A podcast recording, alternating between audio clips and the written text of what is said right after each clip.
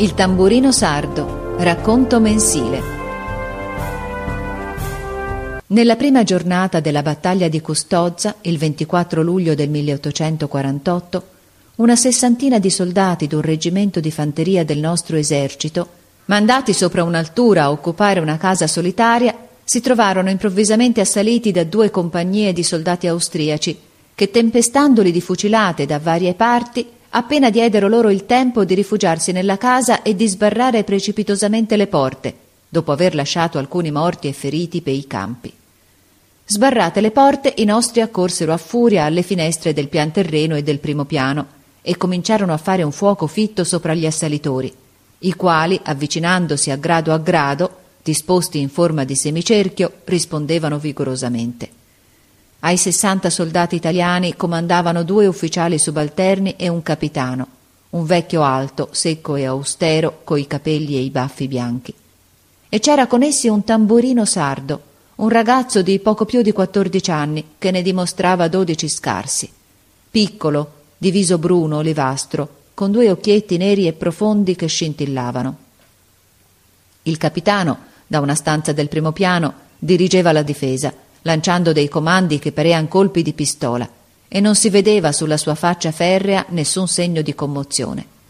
Il tamburino, un po' pallido ma saldo sulle gambe, salito sopra un tavolino, allungava il collo, trattenendosi alla parete, per guardar fuori dalle finestre, e vedeva attraverso al fumo, per i campi, le divise bianche degli austriaci che venivano avanti lentamente. La casa era posta sulla sommità d'una china ripida e non aveva, dalla parte della china, che un solo finestrino alto, rispondente in una stanza a tetto. Perciò gli austriaci non minacciavano la casa da quella parte e la china era sgombra. Il fuoco non batteva che la facciata e i due fianchi. Ma era un fuoco d'inferno, una grandine di palle di piombo che di fuori screpolava i muri e sbriciolava i tegoli e dentro fracassava soffitti, mobili, imposte, battenti, buttando per aria schegge di legno e nuvoli di calcinacci e frantumi di stoviglie e di vetri, sibilando, rimbalzando, schiantando ogni cosa con un fragore da fendere il cranio. Di tratto in tratto uno dei soldati che tiravano dalle finestre stramazzava indietro sul pavimento ed era trascinato in disparte. Alcuni barcollavano di stanza in stanza, premendosi le mani sopra le ferite. Nella cucina c'era già un morto con la fronte spaccata. Il semicerchio dei nemici si stringeva. A un certo punto fu visto il capitano, fino allora impassibile, fare un segno di inquietudine e uscire a grandi passi dalla stanza seguito da un sergente. Dopo tre minuti ritornò di corsa il sergente e chiamò il tamburino, facendogli cenno che lo seguisse. Il ragazzo lo seguì correndo su per una scala di legno ed entrò con lui in una soffitta nuda, dove vide il capitano che scriveva con una matita sopra un foglio, appoggiandosi al finestrino, e ai suoi piedi, sul pavimento, c'era una corda da pozzo. Il capitano ripiegò il foglio e disse bruscamente, fissando negli occhi al ragazzo le sue pupille grigie e fredde, davanti a cui tutti i soldati tremavano. Tamburino! Il tamburino si mise la mano alla visiera. Il capitano disse Tu hai del fegato. Gli occhi del ragazzo lampeggiarono. Sì, signor capitano, rispose. Guarda laggiù, disse il capitano spingendolo al finestrino nel piano, vicino alle case di Villafranca, dove c'è un luccichio di baionette. Là ci sono i nostri, immobili. Tu prendi questo biglietto, t'afferri alla corda, scendi dal finestrino, divori la china, pigli per i campi, arrivi fra i nostri e dai il biglietto al primo ufficiale che vedi. Butta via il cinturino e lo zaino. Il tamburino si levò il cinturino e lo zaino e si mise il biglietto nella tasca del petto. Il sergente gettò la corda e ne tenne afferrato con due mani l'uno dei capi. Il capitano aiutò il ragazzo a passare per il finestrino, con la schiena rivolta verso la campagna. Bada, gli disse, la salvezza del distaccamento è nel tuo coraggio e nelle tue gambe. Si fidi di me, signor capitano, rispose il tamburino spenzolandosi fuori. Curvati nella discesa, disse ancora il capitano afferrando la corda insieme al sergente. Non dubiti, Dio t'aiuti. In pochi momenti il tamburino fu a terra. Il sergente tirò sulla corda e disparve. Il capitano s'affacciò impetuosamente al finestrino e vide il ragazzo che volava giù per la china. Sperava già che fosse riuscito a fuggire inosservato quando cinque o sei piccoli nuvoli di polvere che si sollevarono da terra davanti e dietro al ragazzo l'avvertirono che era stato visto dagli austriaci, i quali gli tiravano addosso dalla sommità dell'altura. Quei piccoli nuvoli eran terra buttata in aria dalle palle. Ma il tamburino continuava a correre a rompicollo. A un tratto stramazzò. Ucciso! ruggì il capitano addentandosi il pugno, ma non aveva anche detto la parola che vide il tamburino rialzarsi. Ah, una caduta soltanto, disse tra sé e respirò. Il tamburino infatti riprese a correre di tutta forza, ma zoppicava. Un torcipiede, pensò il capitano. Qualche nuvoletto di polvere si levò ancora qua e là intorno al ragazzo, ma sempre più lontano. Egli era in salvo. Il capitano mise un'esclamazione di trionfo, ma seguitò ad accompagnarlo con gli occhi, trepidando, perché era un affar di minuti. Se non arrivava laggiù il più presto possibile col biglietto che chiedeva immediato soccorso, o tutti i suoi soldati cadevano uccisi, o egli doveva arrendersi e darsi prigioniero con loro. Il ragazzo correva rapido un tratto, poi rallentava il passo zoppicando, poi ripigliava la corsa, ma sempre più affaticato, e ogni tanto incespicava, si soffermava. Lo ha forse colto una palla di striscio, pensò il capitano, e notava tutti i suoi movimenti, fremendo e lo eccitava, gli parlava come se quegli avesse potuto sentirlo. Misurava senza posa, con l'occhio ardente, lo spazio interposto fra il ragazzo fuggente e quel luccichio d'armi che vedeva laggiù nella pianura, in mezzo ai campi di frumento dorati dal sole. E intanto sentiva i sibili e il fracasso delle palle nelle stanze di sotto, le grida imperiose e rabbiose degli ufficiali e dei sergenti, i lamenti acuti dei feriti, il rovinio dei mobili e dei calcinacci. Su, coraggio! gridava, seguitando con lo sguardo il tamburino lontano. Avanti, corri! Si ferma, maledetto! Ah, riprende la corsa. Un ufficiale venne a dirgli, ansando, che i nemici, senza interrompere il fuoco, sventolavano un panno bianco per intimare la resa. Non si risponda! egli gridò, senza staccar lo sguardo dal ragazzo che già era nel piano, ma che più non correva e parea che si trascinasse stentatamente. Ma va, ma corri! diceva il capitano stringendo i denti e i pugni. Ammazzati, muori, scellerato, ma va! Poi gettò un'orribile imprecazione. Ah, l'infame poltrone, s'è seduto! Il ragazzo, infatti, di cui fino allora egli aveva visto sporgere il capo al di sopra d'un campo di frumento, era scomparso, come se fosse caduto. Ma dopo un momento la sua testa venne fuori da capo. Infine si perdette dietro alle siepi e il capitano non lo vide più. Allora discese impetuosamente. Le palle tempestavano, le stanze erano ingombre di feriti, alcuni dei quali giravano su se stessi come briachi, aggrappandosi ai mobili. Le pareti e il pavimento erano chiazzati di sangue.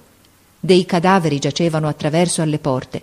Il luogotenente aveva il braccio destro spezzato da una palla, il fumo e il polverio avvolgevano ogni cosa. Coraggio! Arrivan soccorsi! Ancora un po' di coraggio! Gli austriaci s'erano avvicinati ancora. Si vedevano giù tra il fumo i loro visi stravolti, si sentiva tra lo strepito delle fucilate le loro grida selvagge che insultavano, intimavano la resa, minacciavano l'eccidio. Qualche soldato, impaurito, si ritraeva dalle finestre. I sergenti lo ricacciavano avanti. Ma il fuoco della difesa infiacchiva, lo scoraggiamento appariva su tutti i visi, non era più possibile protrarre la resistenza. A un dato momento i colpi degli austriaci rallentarono e una voce tonante gridò prima in tedesco, poi in italiano Arrendetevi. No. urlò il capitano da una finestra, e il fuoco ricominciò più fitto e più rabbioso dalle due parti. Altri soldati caddero. Già più d'una finestra era senza difensori. Il momento fatale era imminente. Il capitano gridava con voce smozzicata fra i denti Non vengono, non vengono e correva intorno furioso, torcendo la sciabola con la mano convulsa, risoluto a morire. Quando un sergente, scendendo dalla soffitta, gettò un grido altissimo. Arrivano! Arrivano! ripeté con un grido di gioia il capitano. A quel grido tutti, sani, feriti, sergenti, ufficiali, si slanciarono alle finestre e la resistenza inferocì un'altra volta. Di lì a pochi momenti si notò come un'incertezza e un principio di disordine fra i nemici. Subito in furia il capitano radunò un trappello nella stanza a terreno, per far impeto fuori con le baionette inastate. Poi rivolò di sopra.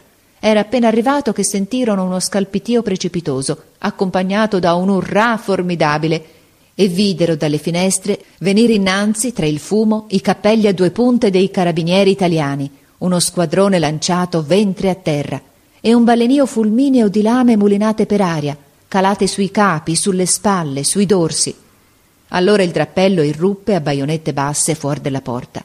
I nemici vacillarono, si scompigliarono, diedero di volta. Il terreno rimase sgombro, la casa fu libera e poco dopo due battaglioni di fanteria italiana e due cannoni occupavano l'altura. Il capitano, coi soldati che gli rimanevano, si ricongiunse al suo reggimento, combatté ancora e fu leggermente ferito alla mano sinistra da una palla rimbalzante nell'ultimo assalto alla baionetta. La giornata finì con la vittoria dei nostri. Ma il giorno dopo, essendosi ricominciato a combattere, gli italiani furono oppressi, malgrado la valorosa resistenza, dal numero soverchiante degli austriaci e la mattina del 26 dovettero prendere tristamente la via della ritirata, verso il Mincio. Il capitano, benché ferito, fece il cammino a piedi coi suoi soldati, stanchi e silenziosi, e arrivato sul cader del giorno a Goito, sul Mincio, cercò subito del suo luogotenente, che era stato raccolto col braccio spezzato dalla nostra ambulanza e doveva esser giunto là prima di lui gli fu indicata una chiesa dove era stato installato affrettatamente un ospedale da campo. Egli vandò. La chiesa era piena di feriti, adagiati su due file di letti e di materassi distesi sul pavimento. Due medici e vari inservienti andavano e venivano affannati e s'udivano delle grida soffocate e dei gemiti. Appena entrato il capitano si fermò e girò lo sguardo all'intorno in cerca del suo ufficiale. In quel punto si sentì chiamare da una voce fioca, vicinissima. Signor capitano! Si voltò. Era il tamburino. Era disteso sopra un letto a cavalletti, coperto fino al petto da una rozza tenda da finestra, a quadretti rossi e bianchi, con le braccia fuori.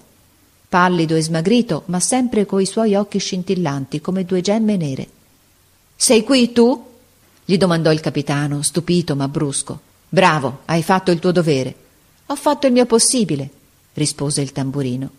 Sei stato ferito, disse il capitano cercando con gli occhi il suo ufficiale nei letti vicini. Che vuole? disse il ragazzo a cui dava coraggio a parlare la compiacenza altiera d'esser per la prima volta ferito, senza di che non avrebbe osato d'aprir bocca in faccia a quel capitano. Ho avuto un bel correre gobbo, m'han visto subito. Arrivavo venti minuti prima se non mi coglievano. Per fortuna che ho trovato subito un capitano di Stato Maggiore da consegnargli il biglietto. Ma è stato un brutto discendere dopo quella carezza.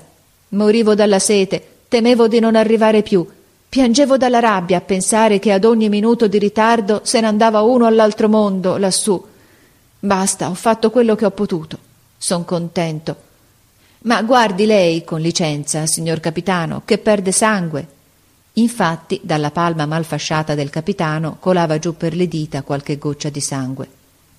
Vuol che le dia una stretta io alla fascia, signor capitano? Porga un momento. Il capitano porse la mano sinistra e allungò la destra per aiutare il ragazzo a sciogliere il nodo e a rifarlo. Ma il ragazzo, sollevatosi appena dal cuscino, impallidì e dovette riappoggiare la testa. Basta, basta, disse il capitano guardandolo e ritirando la mano fasciata che quegli volea ritenere. Bada ai fatti tuoi invece di pensare agli altri, che anche le cose leggere, a trascurarle, possono farsi gravi. Il tamburino scosse il capo. Ma tu, gli disse il capitano guardandolo attentamente, devi aver perso molto sangue tu, per essere debole a quel modo. Perso molto sangue? rispose il ragazzo con un sorriso. Altro che sangue Guardi! e tirò via d'un colpo la coperta. Il capitano diè un passo indietro, inorridito. Il ragazzo non aveva più che una gamba. La gamba sinistra gli era stata amputata al di sopra del ginocchio. Il troncone era fasciato di panni insanguinati. In quel momento passò un medico militare, piccolo e grasso, in maniche di camicia. Ah, signor capitano, disse rapidamente accennandogli il tamburino. Ecco un caso disgraziato. Una gamba che si sarebbe salvata con niente se egli non l'avesse forzata in quella pazza maniera. Un'infiammazione maledetta. Bisognò tagliarli per lì. Oh, ma un bravo ragazzo, gliel'assicuro io. Non ha dato una lacrima, non un grido. Ero superbo che fosse un ragazzo italiano mentre l'operavo, in parola d'onore. Quello è di buona razza, per Dio. E se ne andò di corsa. Il capitano corrugò le grandi sopracciglia bianche e guardò fisso il tamburino, ristendendogli addosso la coperta. Poi lentamente, quasi non avvedendosene e fissandolo sempre, alzò la mano al capo e si levò il cheppì. Signor capitano! esclamò il ragazzo meravigliato. Cosa fa, signor capitano? Per me. E allora quel rozzo soldato che non aveva mai detto una parola mite ad un suo inferiore rispose con una voce indicibilmente affettuosa e dolce Io non sono che un capitano. Tu sei un eroe. Poi si gettò con le braccia aperte sul tamburino e lo baciò tre volte sul cuore.